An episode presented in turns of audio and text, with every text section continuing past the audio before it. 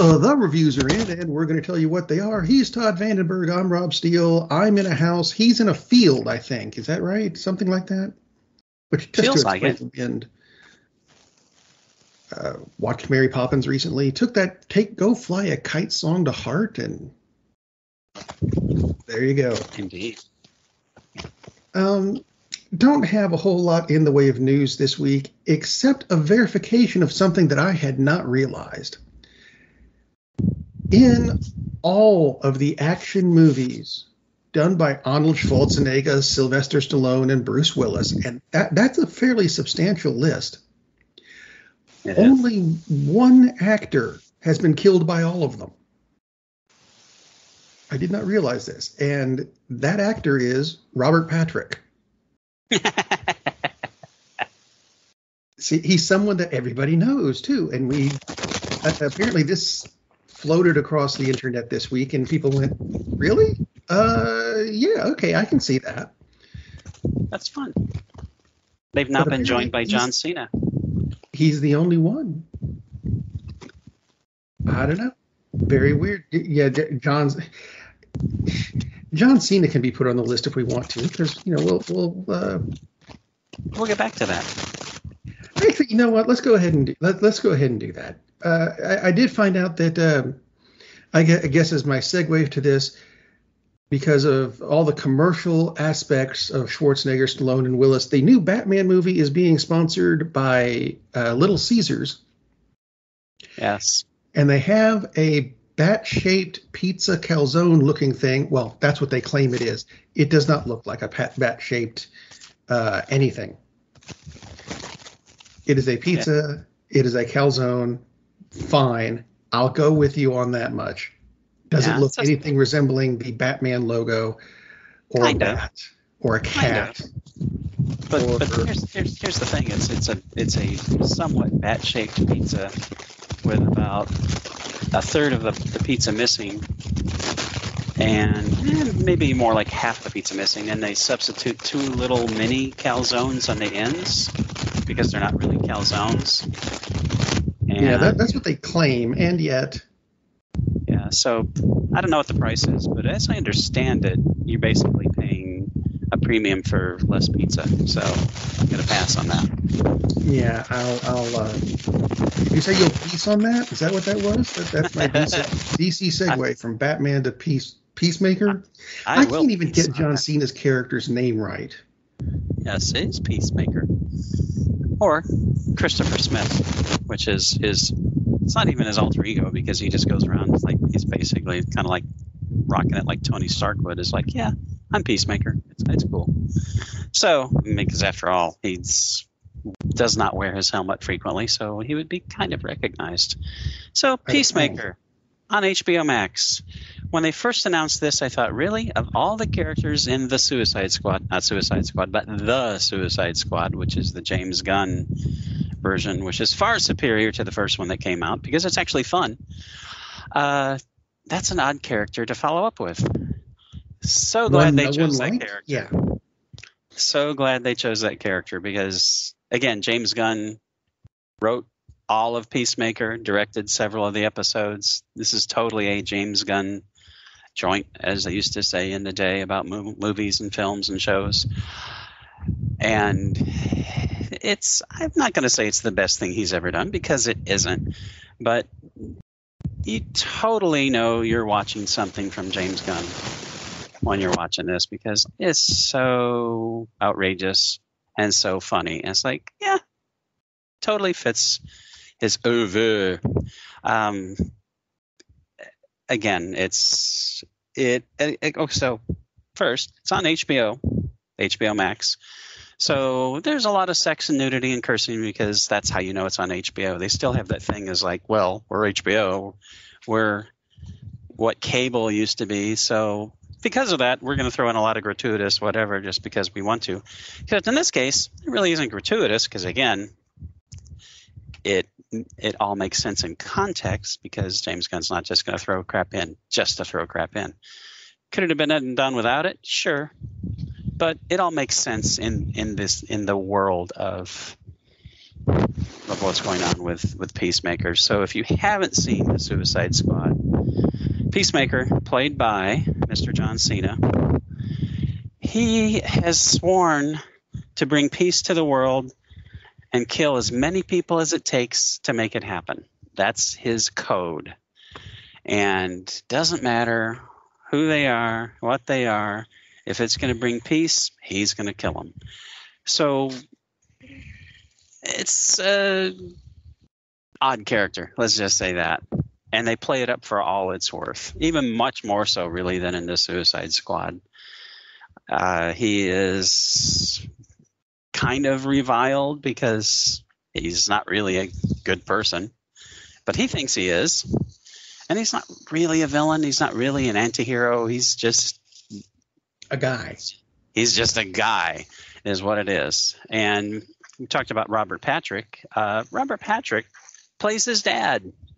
Robert Patrick is a really vile let me rephrase that. Robert Patrick portrays a really vile uh, su- supervillain white supremacist called the White Dragon, and he is he is not the main antagonist in the in the series, but he's he's he's one of them, and he's it's excellent that they got Robert Patrick. Absolutely excellent.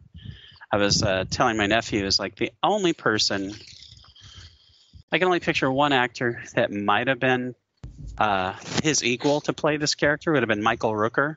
Would have loved to seen Michael Rooker play this character, but uh, Robert Patrick's great in the role. Absolutely great, hilarious, creepy, terrifying. Exactly what the role needs. So it turns out that there's an invasion going on, and nobody knows what it and what really what's happening, and that that invasion storyline takes several twists and turns. And that's all I'm going to say because I don't want to spoil it for anybody. I already thrown a spoiler out there before, so my apologies. But eh. Uh, really funny, great action scenes. They didn't uh, they didn't exactly limit their budget. I'll just put it that way. Everything looks terrific. I mean, if you were if you had paid your fifteen dollars or whatever for your movie ticket and had seen a couple episodes strung together as a movie, you would have been more than happy. Uh, very funny throughout, very exciting throughout. It's exactly what you would expect from something that Gunn puts together. So my initial thought when this came out is like, really, Peacemaker is like has now turned into really Peacemaker. They've already greenlit a second season, which they totally should. Really great characters, great acting throughout by everybody. Peacemaker has an interesting character arc. That's, I mean, that's one of the good things about this is these characters develop and change and they grow like, like an actual thing as opposed to the run of the mill direct that they would have thrown out there for this kind of a show. So really well done in, in all respects. And the final episode, some very interesting cameos. And it's they're not teasers like mid credits or anything. It's the end of the show, so you will see the cameos and you will go, "Oh, that's really cool! Haha! I can't believe they did that." So, if for some reason you're bored with the show, I can't imagine anybody would be, but if you are, go to the last episode fast forward towards the end and it's like, oh, that's really cool. They did that. At least that part will probably make you laugh. But there are a lot of references to a lot of DC characters throughout the series. They don't pop up, but a lot of references to them. He is totally in the DCU world. So, absolutely, this ties into everything that's going on. Lots of references to major characters, some references, like as you were talking about before, with Mr. Mxyzptlk, Mr. Mxyzptlk. Mix uh, Pitlik. Yeah, and actually, it's a reference to Bat-Mite, Bat, which yeah, is. I was going to ask you that. That was a thing, really? Oh yeah, yeah, yeah. He references Bat-Mite totally, totally references Bat-Mite, which is not it's okay to reference Bat-Mite. Now, if he'd actually shown up, it's like, oh my god, seriously. But talking about the character is is really really funny because it's it, it's, it's pretty much tongue in cheek, and just like the, the idea of Batmite is ridiculous, and the fact that they brought it up, it, it plays really well. It plays out perfectly. But seen as always, I'm sorry, Peacemaker is always running down this guy or running down that guy, or you know, there's he's finding fault with all of them. So they're constantly poking fun at the entire DC world, which is just great. I mean, the, the tone is basically think Guardians of the Galaxy, but it's like the DC version, just as far as the tone, not the plot or the characters, but just that that tone of lots of campy fun, lots of action, really, really good stuff. I mean, shockingly good. So, an absolute plus for Peacemaker, and that's going to eat up. Yeah, let's see, 41 to 45 minutes an episode, nine episodes. Uh, it's too mathy for me. It's early, but it's going to eat up a lot of your time. There you go. Peacemaker's very, very good stuff for sure. Ooh, and the hurricane moved in. Yes, it did. I'm going to take shelter before I die. Well, in that case, I guess I'll move on to, to what I watched this week, which was kind of weird, even for me. I went back to a movie that uh, was recently re-released. Uh, they they cleaned up the original video animation or OVA, however you want to call it. Uh, the 1998 1988 version of Appleseed, which I did not realize until somewhat recently that it was written by, and I'm going to mispronounce the name, Shirow Masamune, the guy who created Ghost in the Shell. So it's kind of, it really is kind of the same storyline in a sense, but they don't take place at the same time. They're not, uh, they could be part of the same universe, but it would be quite a considerable distance apart as far as time is concerned. Anyway, and so I watched the remastered 1988 version, and it's very, very beautiful quality. The animation is still a bit you know, 1988, but it looks it looks a lot better now. Uh, very much clean. They did not correct the typos. Every so often, there is a sign. Uh, my daughter pointed one of these out toward the end, and I said, "Yes, that's one of part of the charm, I think, of it." Uh, red alert was a sign blinking in the background. trying to figure out what an alert is, but that's okay. Uh, the storyline basically: the city of Olympus, the one of the last human cities. It is run by clones, not humans? Question mark. Um, occasionally, they'll go out and find a human in the post-apocalyptic wasteland but apparently that doesn't happen very often. Most of the people who live in Olympus are, are clones. Um, but they have found a couple people like Deunan Knute or Bolieros, who has a first name, but they can't pronounce it consistently in the show, so why should I try doing it here? uh, they're main characters. They've they're people who are brought in from the wasteland and they've become cops and they're they're really good at it part of the SWAT team. They move over to investigations to track down a, a terrorist who escapes at the beginning of the movie.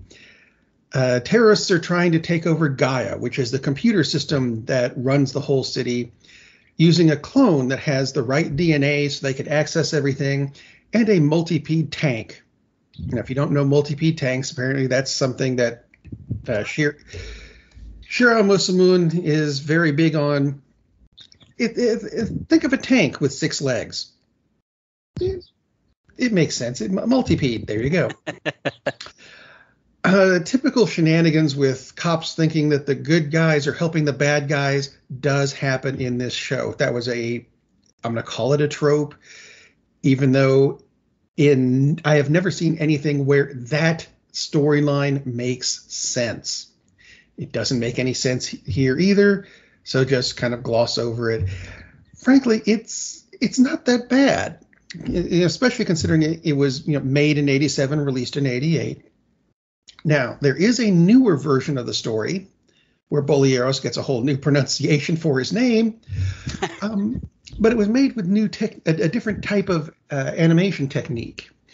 Uh, the 2004 version of the same story, still called Appleseed, even, um, looks considerably better. But I think the old version has the better story. So, you know, maybe if they can get together and fix this. Uh, let me explain why the new one looks better because I think this is kind of a cool concept. Animation, as it used to be, uh, would be you know, you draw a picture and then you draw another picture that's slightly different and another picture that's slightly different and eventually you get animation going by you know a, a, a flip book we've all made those at some point Exactly. but animation now is done by creating a 3d rendering of a character and having the computer go okay for it to walk you move this bit and this bit and eventually you get an animated character the way they did the 2004 version of appleseed was they drew the drew a picture over and over, just slightly altering it so it will be a nice smooth animation. But they didn't do it with pencils or pens or paints or whatever. They drew it in the computer.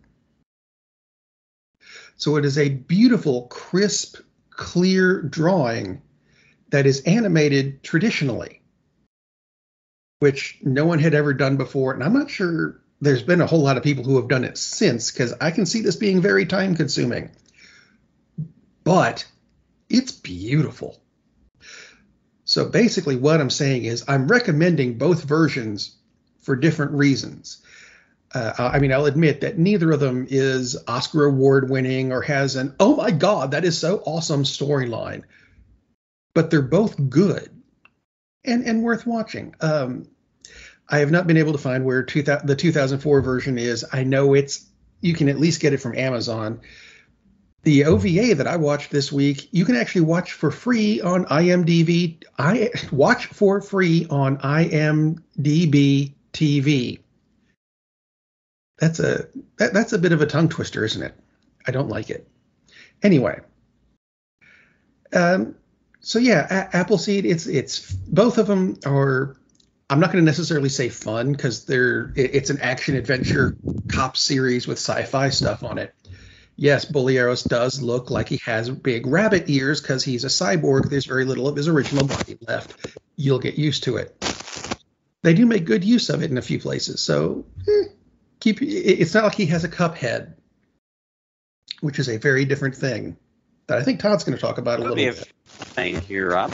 It is speaking of old school animation, new show on Netflix called The Cuphead Show, and really, really funny. It's a kids show, but it is along the lines of kids show when oh, there's things that are funny enough in it for adults to watch without passing out while they're forced to watch this with their kids. So the central conceit is that the characters are uh, cups that are basically like humans, arms, legs, they talk, blah blah blah blah blah. Anthropomorphic. That's the word I was trying to say before. So. Uh, one character is Cuphead. That's his name because he is a cup with milk and a straw. And his brother is Mugman, who is a mug with milk and a straw. But doesn't really matter. They're just two brothers who live with their, I believe it's their uncle, the teapot, tea kettle. Uh, can't remember if it's an uncle or grandparent, but anyway, so that's where they live. And the first episode, they're doing chores, they're painting the fence, and they want to hurry up and paint the fence because oh, there's a carnival in town. So they run off to the carnival, and turns out the carnival is not a regular carnival because as Mugman looks up at the sign, as things get stranger and stranger at the carnival, he realizes that carnival is spelled C A R N E V I L, and the lights go out on the C A R N part, and he sees that it's oh my god, it's evil. Except I think he says oh my gosh because it's a kid show, rated TV seven. So just so you know. And turns out the devil is there, and the devil is sucking souls at ball because it's not skee ball, it's soul ball. Of and course. Cuphead gets his soul taken from him because he misses once and it was Mugman's fault. And Mugman travels down to follow him to try to get the soul back from the devil. And the devil is an extremely funny character, as the devil usually is in kids' cartoons. Scary, but funny. So that first episode, these episodes, they're like 14, 15 minutes long, is the fight. They're fighting the devil to get Cuphead's soul back, and and trying to run from the devil, et cetera, et cetera. And eh, since there's more than one episode, spoiler alert, he does get his soul back because the sh- the series isn't over. So there you are. But the devil will be a uh, antagonist for Cuphead and Mugman. Second episode, another classic trope that they've pulled from older movies is like a baby's left on the doorstep. Baby wreaks havoc. In this case, the baby is a baby bottle because they're cupheads. So why wouldn't the baby actually be a baby bottle? And, and the show is really, really funny. The animation is excellent. It's just old school animation. If it's not hand drawn, it's certainly done in the ma- manner that it looks hand drawn. So really good classic animation, smoothly done. There's some repetitive scenes where they did a little bit of a cheat, a little bit of a cheat, but that's okay because it's just them walking. So I don't think it's really a big problem that they reuse some of those same uh, individual drawings over and over for a few scenes. But great voice acting, great scripts, really, really funny.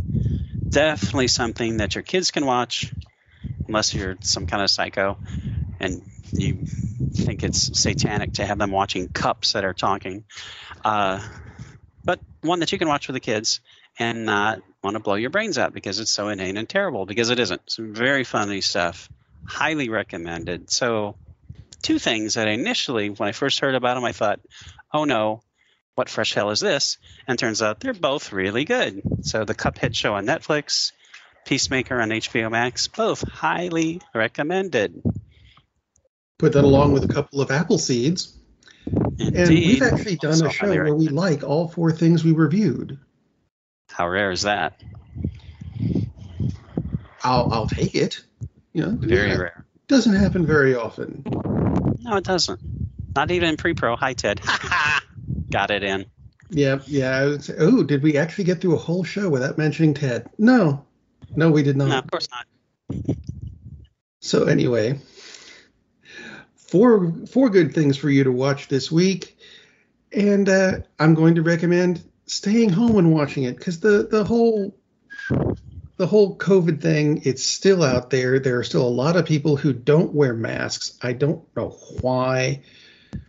Even if you think it doesn't work, you know, wear one and err on the side of trying to help your fellow fellow man, fellow woman, fellow human, whatever you want to go with. You know, uh, uh, just you know, be nice to other people. 'Cause we don't have a lot of that anymore. We we need more of that. So be nice to people.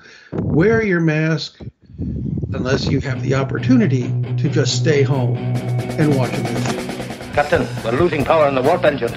I think we should be leaving now. I'm gonna go home and sleep with my wife. Uh, and on that unusually harmonious bombshell, it is time to end. I am very disappointed. Man, we have a weird job. It's shameful, but uh, eh, it's a living. And like that, he's gone. Darn, that's the end.